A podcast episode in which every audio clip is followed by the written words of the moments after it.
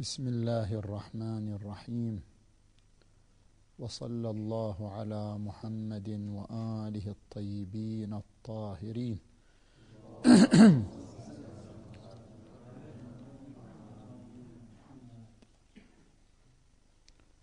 ذكرنا في الجلسة السابقة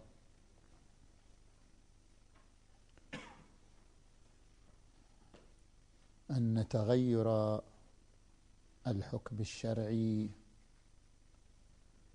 مع بقاء موضوعه.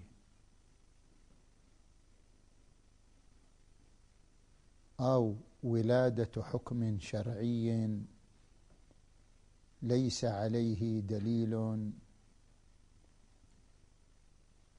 كل ذلك يعتمد على حكم العقل. حيث إن العقل البشري هو الذي يحكم بأن الحكم الشرعي قد زال وإن كان موضوعه باقيا كما ادعي ذلك في مسألة عدم حجيه شهادة المرأة. إذ قد يقول بعض الباحثين بأن الحكم الشرعي بعدم حجيه فتوى المرأة أو شهادة المرأة. هذا الحكم الشرعي قد تغير. أو زال وإن كان موضوعه الجعلي ما زال باقيا أو أن العقل البشري يمكنه أن يتوصل لأحكام شرعية ليس عليها دليل من الكتاب والسنة كأن يدرك العقل البشري أن للمخترع حق البراءة وإن كان هذا الحق لم يقم عليه دليل من الكتاب والسنة. ففي كلا هذين الفرضين أن سواء قلنا إن العقل البشري يدرك زوال الحكم الشرعي وإن بقي موضوعه أو أن العقل البشري يدرك ولادة حكم شرعي جديد وإن لم يكن عليه دليل. في كلا هذين الموردين نحتاج إلى أن نثبت صحة الاعتماد على العقل البشري. إذا أثبتنا أن العقل البشري حجة في إدراكاته اليقينية والقطعية أمكن أن نعول عليه في إدراكه زوال الأحكام الشرعية أو في إدراكه ولادة الأحكام الشرعية.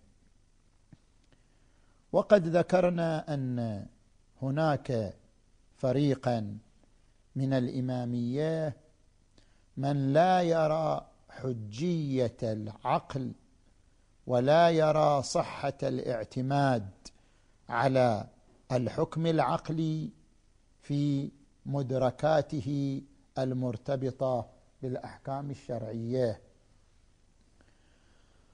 وذكرنا في الجلسة السابقة أيضا أن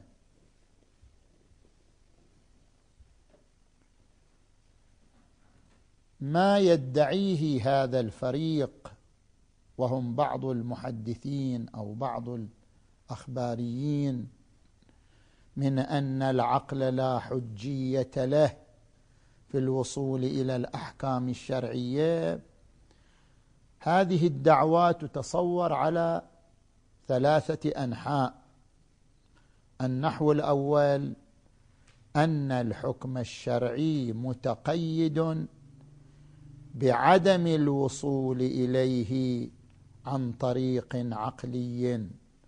وهذا النحو تحدثنا عنه في الجلسة السابقة مفصلا فليراجع المحاضرة. النحو الثاني أن يدعى أن العقل لا كاشفية له عن الحكم الشرعي أي أن هناك قصورا في الكاشفية.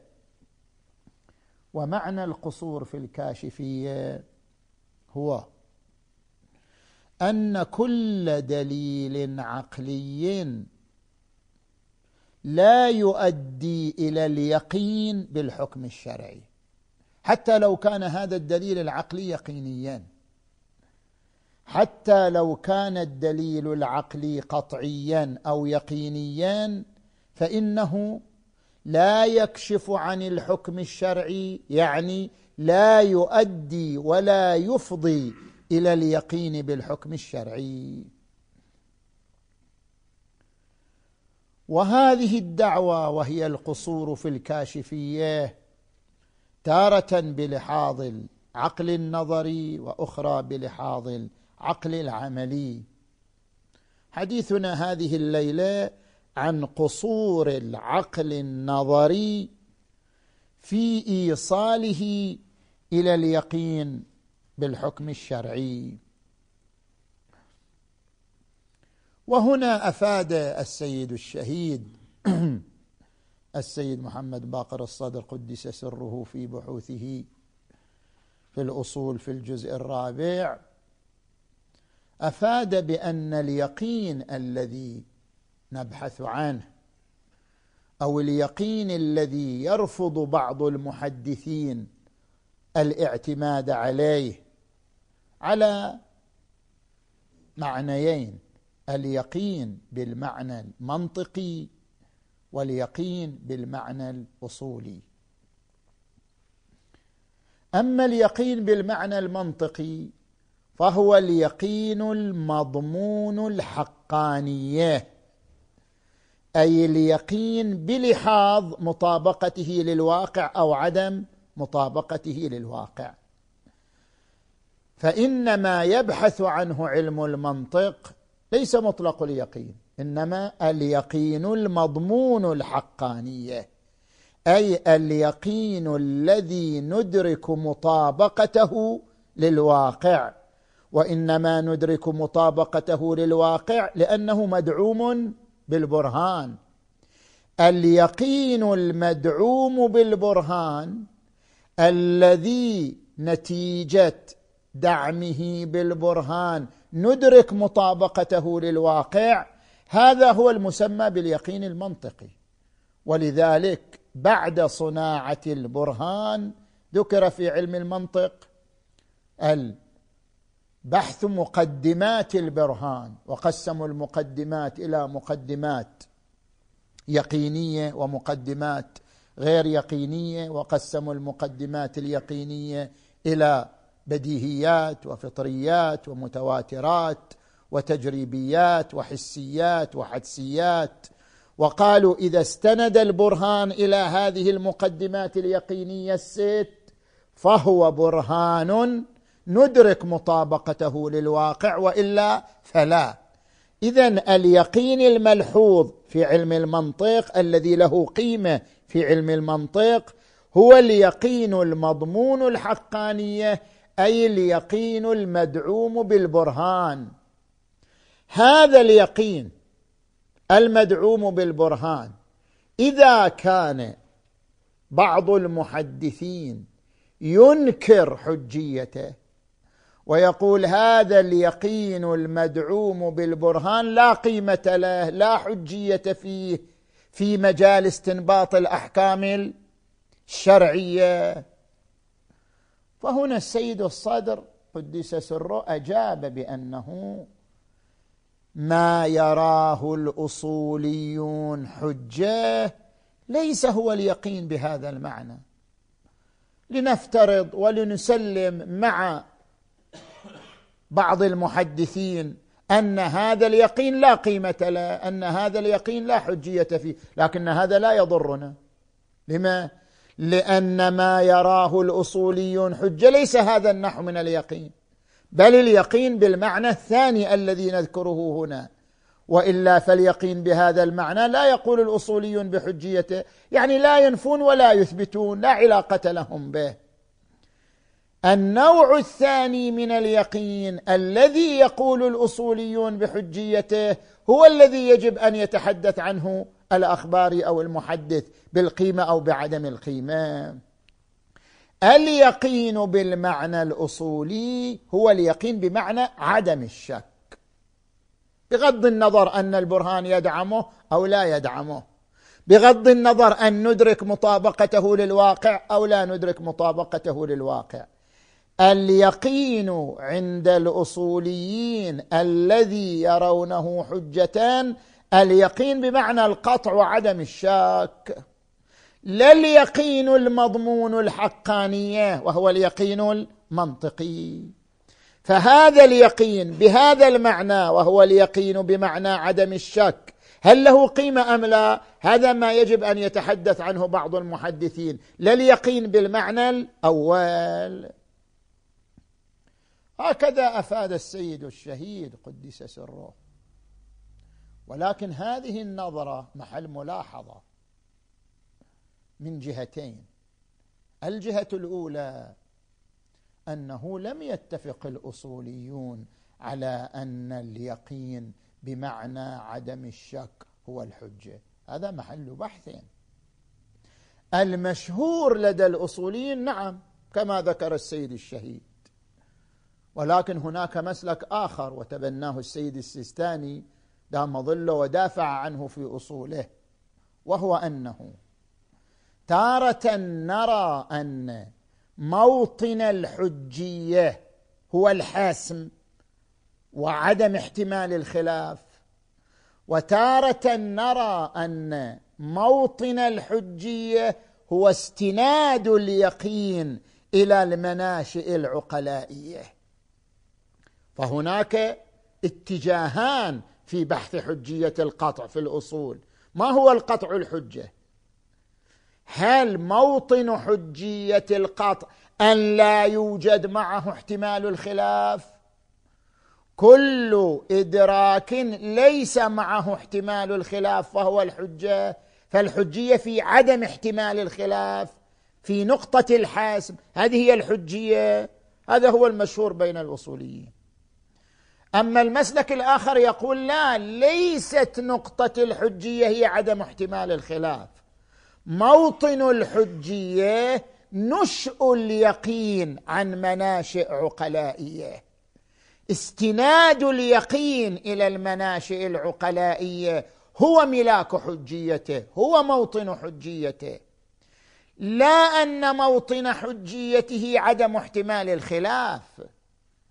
ولأجل ذلك نقول متى ما تمت المناشئ العقلائية التي تقتضي حصول اليقين لولا المانع فهو حجة؟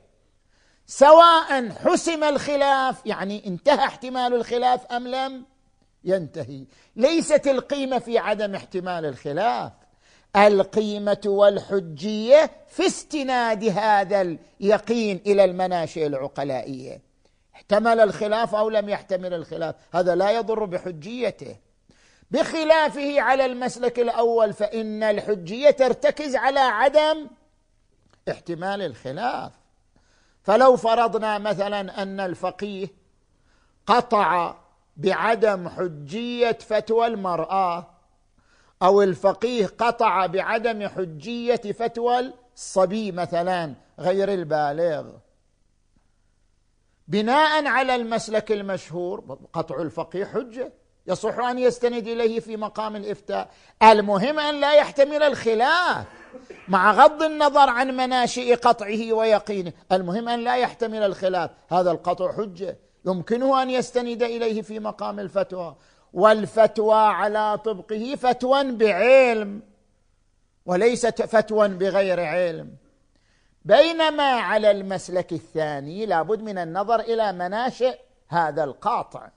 هل أن مناشئ هذا القطع مناشئ عقلائية أم ليست مناشئ عقلائية؟ لو افترضنا أن الفقيه قطع بعدم حجية فتوى المرأة استنادا لتجربته هو. عاشر النساء كثيرا ومن خلال معاشرته وتجربته مع مجتمع المرأة أدرك أن المرأة كثيرة الخطأ كثيرة مثلا الانحياز إلى عاطفتها. نتيجة هذه التجربة حصل له القاط. يقولون هذا بحسب المسلك الثاني هذا القط ليس حجة. يعني هذا القط ليس مبررا للفتوى وليس معذرا.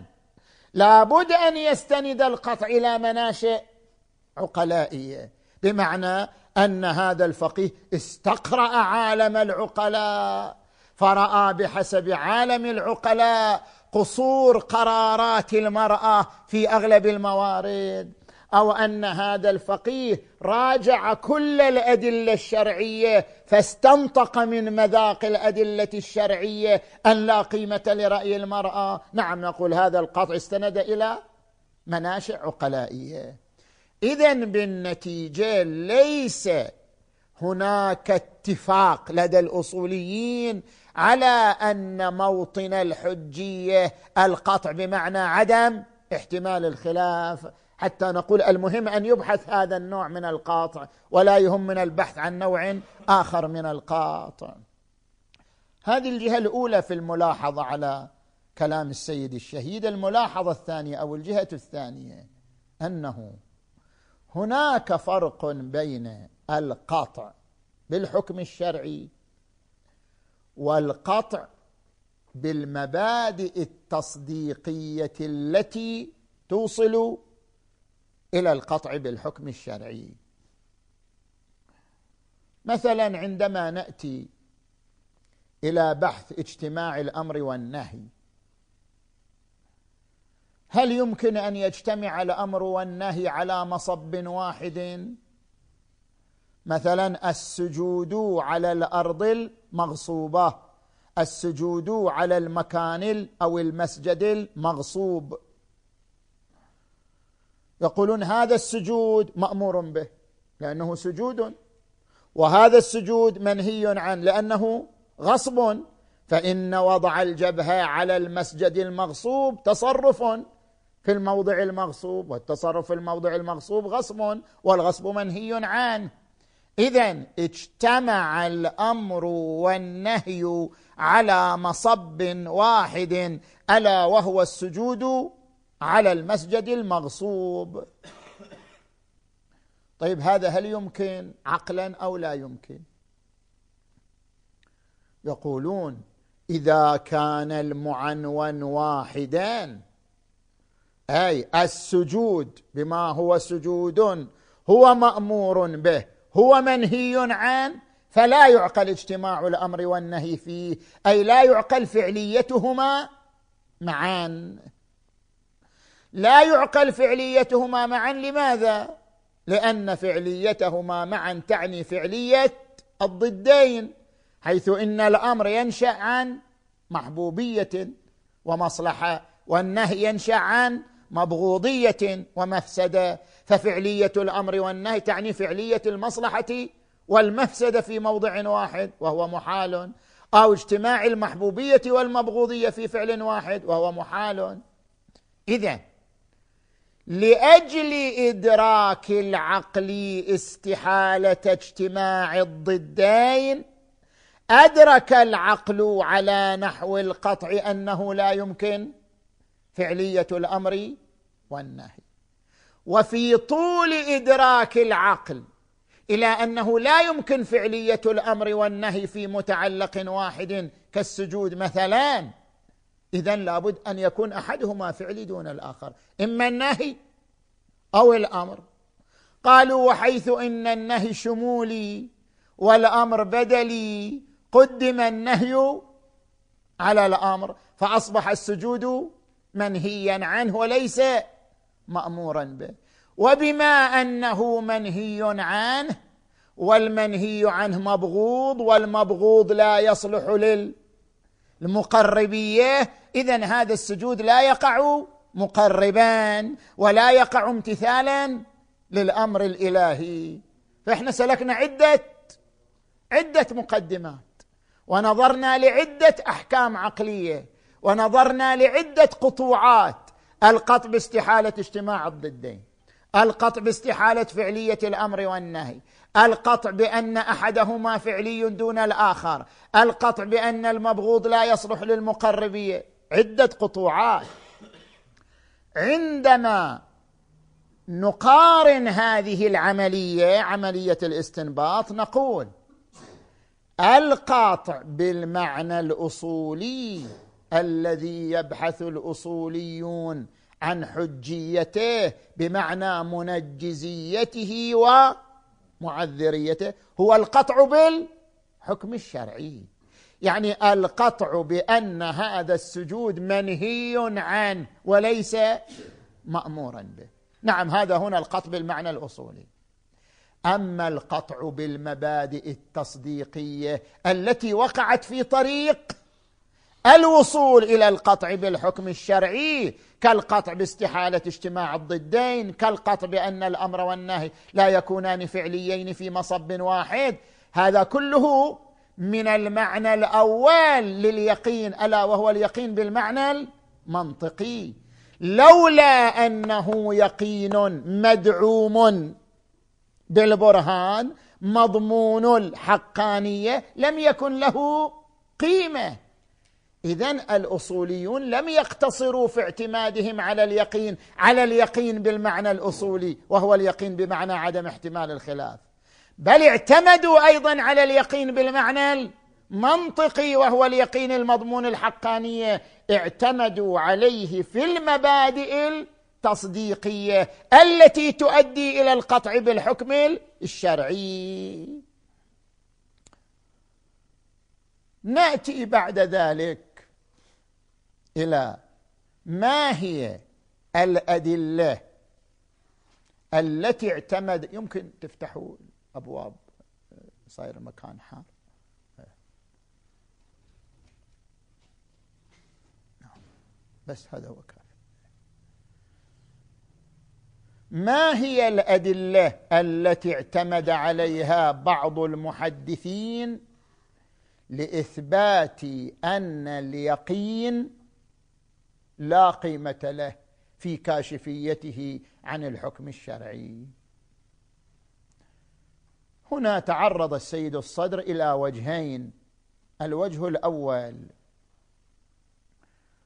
هو أن نسبة الخطأ في الأحكام العقلية تفرض نفسها على كل قضية عقلية ترد على ذهن الإنسان. يعني أنا لو قمت باستقراء لكل الأحكام العقلية التي يتداولها المجتمع البشري فأدركت أن عشرين بالمئة من هذه القضايا العقلية انكشف خطأه.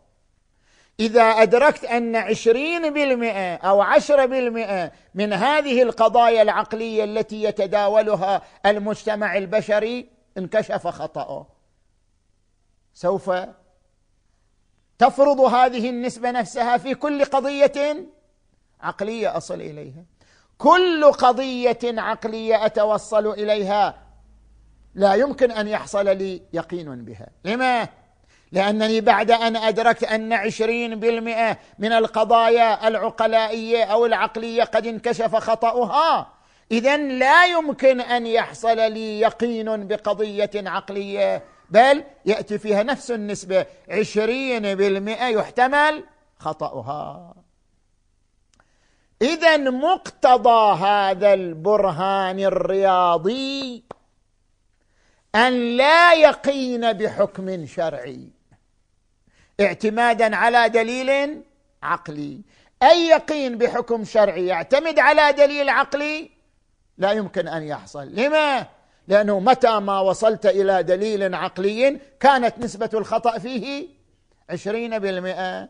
فلا يمكن حتى لو كانت عندك قضية عقلية لا يمكن أن تحصل منها على يقين بالحكم الشرعي. وهذا معنى قصور كاشفيه العقل عن الحكم الشرعي. هنا هذا الاستدلال. محل تأمل نقضا وحلا أما نقضا فبالقضايا الحسية نفس الكلام في القضايا الحسية. والمفروض أن المحدثين لا يناقشون في حجية القضايا الحسية. هذا حار هذا بارد هذه هذه التجربة أثبتت كذا لا يناقشون. يعتبرون أن المدركات الحسية مدركات يقينية ويمكن الاعتماد عليها مع أن نفس هذا البرهان يأتي فيها. نحن لو استقرأنا القضايا التجريبية التي يتداولها المجتمع البشري سنرى أن عشرين بالمئة أو أربعين بالمئة من القضايا الحسية أو التجريبية التي اعتمد عليها المجتمع البشري قد تبين خطأها. نتيجة ذلك أن أي قضية حسية أو قضية تجريبية نضع أيدينا عليها ستكون نسبة الخطأ فيها عشرين بالمئة فكيف يمكن الاعتماد عليها؟ إذا نتيجة هذا البرهان الرياضي أن لا يمكن الاعتماد لا على القضايا العقلية ولا على القضايا الحسية والتجريبية والحال بأنه اتفقوا على صحة الاعتماد عليها. هذا كنقض. وأما الحل فنحن تارة ننظر إلى استدلال الآخر وتارة ننظر إلى استدلال أنفسنا. يعني فرق بين النظرين. تارة الآخر يعرض علي استدلاله. وأرى أن استدلال الآخر متضمن لقضايا عقلية.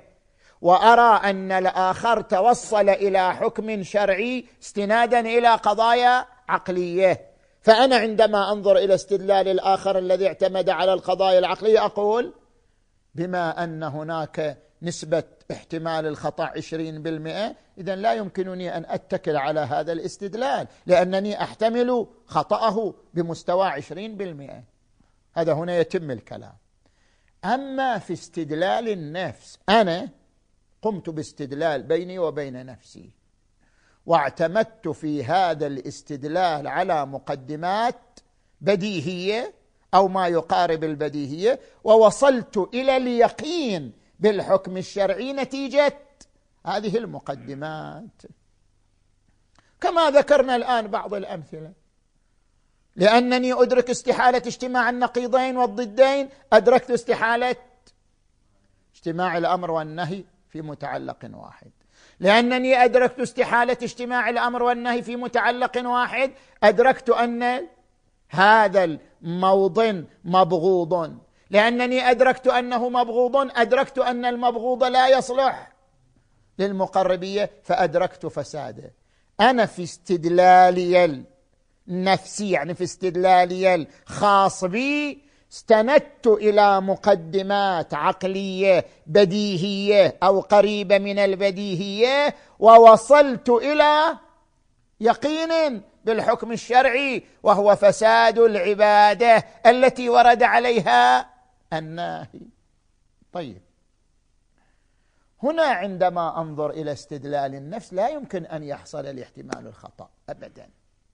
حتى مع التفاتي إلى أن عشرين بالمئة من القضايا العقلية قد تبين خطأ. حتى مع التفاتي لا يحصل لي احتمال الخطأ. لماذا لا يحصل لي احتمال الخطأ؟ لاعتمادي على عاملين. العامل الأول أن المقدمات التي استندت إليها بديهية أو قريبة من البديهية يعني إما أوليات أو فطريات كما يقولون. إما أوليات لا تحتاج إلى برهان مثل استحالة اجتماع الضدين وإما فطريات وهي القضايا التي يكون قياسها معها الأربعة زوج لأنها تنقسم إلى متساويين. بما أنني اعتمدت على قضايا أولية أو فطرية فالعامل الأول لضمان حصول اليقين متوفر. العامل الثاني لضمان حصول اليقين القيام بالفحص العقلي. كما أن الفحص الحسي يوصل إلى اليقين الفحص العقلي أيضا يوصل إلى اليقين بالوجدة. لو فحصت في هذه الدار عن الشيء الفلاني بكل وسائل الفحص من الكاميرات والمكبرات وجميع الوسائل جميع الوسائل التي تؤدي إلى العثور على الشيء الضائع استخدمتها فلم أعثر عليه. لا إشكال أن هذا الفحص الحسي يوصل بالوجدان إلى اليقين بعدم ذلك الشيء المطلوب. كما أن الفحص الحسي يوصل إلى اليقين إذا كان فحصا لازما الفحص العقلي كذلك. أنا بعد أن رأيت هذه المقدمات البديهية أو الفطرية فحصت عن موانعها وعن شرائطها فلم أجد دخالة لشرط في إنتاجها ولم أجد مانعا من إنتاجها. بعد قيامي بهذا الفحص العقلي عن الشرائط والموانع لا محاله الاعتماد على هذين العاملين بالوجدان يوصل إلى اليقين بالحكم الشرعي. فحتى مع التفاتي إلى أن عشرين بالمئة من القضايا العقلية فيها احتمال الخطأ لا يتحقق عندي احتمال الخطأ. فيما قمت به اعتمادا على هذين العاملين تماما كما في الفحص الحسي تماما. مع أني أدرك أن كثيرا من القضايا الحسية خاطئة لكن إذا قمت بالفحص الحسي بوسائله يحصل الي إلي اليقين بعدم ذلك الشيء الضائع تماما. هذا هو الدليل الأول. نأتي إلى الدليل الثاني. الدليل الثاني أن يقال إن الالتفات إلى الخطأ في القضايا العقلية أو في بعض القضايا العقلية مانع من صحة الاعتماد على البراهين العقلية في الأحكام الشرعية. إلا أن هذه المانعية على نحوين مانعية من الحجية أو مانعية من الوقوع. نجي إلى النحو الأول وهو تصوير المانعية من الحجية. أن يدعي بعض المحدثين أن التفات الفقيه إلى خطأ كثير من القضايا العقلية مانع من صحة اعتماده على أي برهان عقلي في الأحكام الشرعية. فالمنع من حجية هذه البراهين لا المنع من وقوعها. هذه الدعوة الأولى. إذا كان هذا هو المدعى فيقولون هذه القضية هي نفسها ضد نفسها. لما؟ لأن هي القضية نفسها قضية عقلية. هذه القضية إذا حررناها هي بنفسها قضية عقلية. كل فقيه التفت إلى الخطأ في الأحكام العقلية فلا يصح له أن يعتمد على البراهين العقلية. صح لو لا؟ نفس هذه القضية هي قضية شنو؟ عقلية وليست قضية شرعية. إذا كانت نفس هذه القضية قضية عقلية يأتي فيها نفس الكلام. كيف نعتمد عليها؟ والحال بأن هذه القضية العقلية لم تستند إلى مثلا قضية بديهية حتى نعتمد عليها. اذا هذه القضية تنقض نفسها لأنها هي بذاتها لم تعتمد على قضية بديهية فيأتي فيها نفس الإشكال.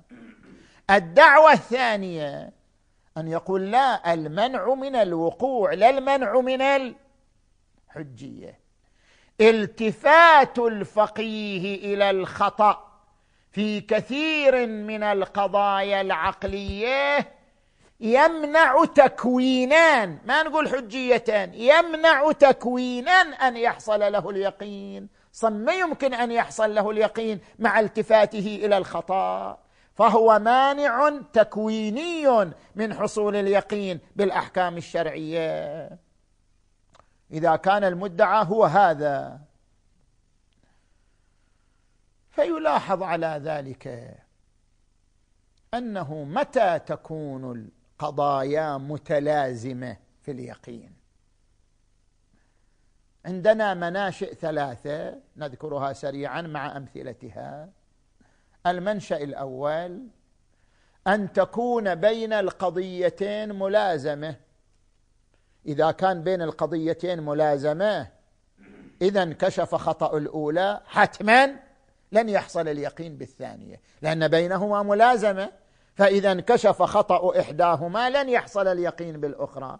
هذا هو المنشأ الأول لاستلزام اليقين باليقين أو استلزام عدم اليقين لعدم اليقين. فلنمثل له مثلا. تعدد الآلهة مستلزم لاختلال نظام الكون. وحيث إن اختلال نظام الكون باطل لأننا نرى أن نظام الكون متسق وليس مختلا إذا حيث انكشف لنا خطأ اللازم انكشف لنا خطأ الملزوم وهو تعدد الآلهة. حيث إن اختلال النظام لازم باطل إذا ملزومه أيضا باطل ألا وهو تعدد الآلهة. أو نقول مثلا لو لم يكن الإمام أو النبي معصوما لم يحصل الوثوق بقوله ولا بفعله. وعدم حصول الوثوق بقوله ولا بفعله نقض للغرض من نصبه نبيا أو نصبه اماما. وبما أن نقض الغرض قبيح إذن لا يمكن أن لا يكون معصوما. اللازم باطل وهو عدم حصول الوثوق بقوله وبفعله. بما أن هذا اللازم باطل اذا الملزوم باطل ألا وهو عدم العصمة. هذا المنشأ الأول التلازم بين القضايا. المنشأ الثاني أن تكون إحدى القضيتين من المبادئ التصديقية للقضية الأخرى. إذا كانت هي من المبادئ التصديقية لها فإذا بطلت بطلت النتيجة. مثلا قال الفلاسفة الأقدمون بالعقول العشرة أن الله خلق العقل الأول والعقل الأول أبدع العقل الثاني والعقل الثاني أبدع العقل الثالث فقالوا بالعقول العشره الطولية. خب هذه النظرية عندما نرجع إلى مبادئها التصديقية. من مبادئها التصديقية أن الواحد لا يصدر منه إلا الواحد. بما أن هذه القضية اعتمدت في صدقها وصحتها على مبدأ نرجع إلى ذلك المبدا الواحد لا يصدر منه إلا الواحد. بما أن الواحد لا يصدر منه الواحد فالله تبارك وتعالى واحد. وبما أنه واحد اذا لا يصدر منه إلا الواحد. اذا صدر منه عقل واحد. ذلك العقل الواحد هو الذي أبدع عقلا واحدا ثاني وهكذا إلى أن وصلت إلى العقول العشرة. فإحنا نرجع للمبدأ التصديقي هل هذا المبدأ التصديقي صحيح أم لا؟ سيد الخوي يقول هذا ليس صحيحا. الواحد لا يصدر منه إلا الواحد في العلل الطبيعية. النار علة طبيعية لا يمكن أن تصدر منها. سنخان من الحرارة بل سنخ واحد من الحرارة لأنها واحد لا يصدر منها إلا واحد. أما لا تأتي هذه القضية الواحد لا يصدر منه إلا الواحد في الأفعال الاختيارية. الله فاعل. يعني نسبة الله إلى الوجود نسبة الفاعل لفعله الاختياري لا نسبة العلة للمعلول. بما أن نسبة الله إلى الكون نسبة الفاعل لفعله الاختياري لا نسبة العلة للمعلول لذلك لا تخ... لا يخضع لل هذه الأحكام أحكام العلل الطبيعية وهي الواحد لا يصدر منه إلا الواحد. بل نقول الله تبارك وتعالى فاعل وإن كان واحدا إلا أن الفاعل الاختياري يصدر منه الكثير من الأفعال. اذا اذا انكشف أن المبدأ التصديقي خطأ. لم يحصل اليقين بالنتيجة. هذا المنشأ الثاني. المنشأ الثالث أن يكون هناك مرض نفسي وهو مرض التشكيك. يعني أن لا يحصل للإنسان يقين. مريض. مثلا في بعض حواراتنا مع بعض الأخوة بعضهم من الشيعة وبعضهم من أهل السنة في قضية ولادة الإمام المهدي. عندما تقول له بأنه قامت الأدلة النقلية على ولادته وعدم موته وهذا الدليل النقلي لم يقم مانع عقلي ولا علمي مضاد له. لا العقل يمنع بقاء الإنسان هذه الفترة الطويلة ولا الطب يمنع بقاء الإنسان هذه الفترة الطويلة إذا توفر الجسم على نشاط الخلايا وحيويتها. اذا شنو المشكلة؟ لديك دليل نقلي يقول بأنه ولد ولم يمت ولم يقم دليل عقلي ولا علمي على خلافه فيكون الدليل النقلي حجة ما دام لم يقم مانع عقلي ولا مانع علمي على خلافه. قل صحيح كلامك بس أنا ما زلت شاك. يعني مع أنك تعرض عليه الدليل بس, بس ما زلت شاك. ما زلت لا أصدق أن يبقى الإنسان هذه الفترة الطويلة. اذا عدم اليقين هنا ناشئ عن تعبير السيد الصدر بالتلجلج ناشئ عن ارتباك نفسي وليس ناشئا عن منشأ عقلائيين.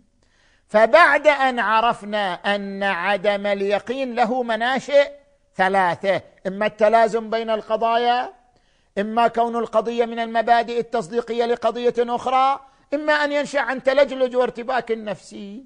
فنأتي الآن. كل القضايا العقلية التي طرحها الأصوليون في علم الأصول. بحث اجتماع الأمر والنهي بحث الترتب بحث مقدمة الواجب بحث أن الأمر بالشيء يقتضي النهي عن ضده بحث الملازمة بين حكم العقل وحكم الشرع كل القضايا العقلية. هل هي من السنخ الأول؟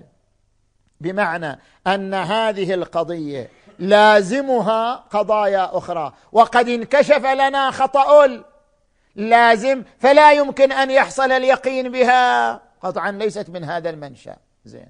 هل هي من قسم المنشأ الثاني؟ بمعنى أن هذه القضايا العقلية التي ذكرها الأصوليون اعتمدت على مبادئ تصديقية وتلك المبادئ التصديقية انكشف لنا خطأها فلا يمكن أن يحصل لنا اليقين بهذه القضايا الأصولية. أيضا هي ليست كذلك. وإما أن تقول من القسم الثالث أن هذه القضايا العقلية التي بحثها الأصوليون لا أستطيع أن أقبلها ولا أستطيع أن أتيقن بها لمشكلة عندي ارتباك نفسي أو تلجلج نفسي. طب هذا لا قيمة له بحسب المنطق العلمي. إذا تلخص بذلك أن ما يدعى من أن العقل النظري قاصر في كاشفيته عن الحكم الشرعي لأنه لا يمكن أن يحصل اليقين بالحكم الشرعي على مستوى العقل النظري. هذا غير تام ويأتي الكلام في الجلسة القادمة عن العقل العملي والحمد لله رب العالمين.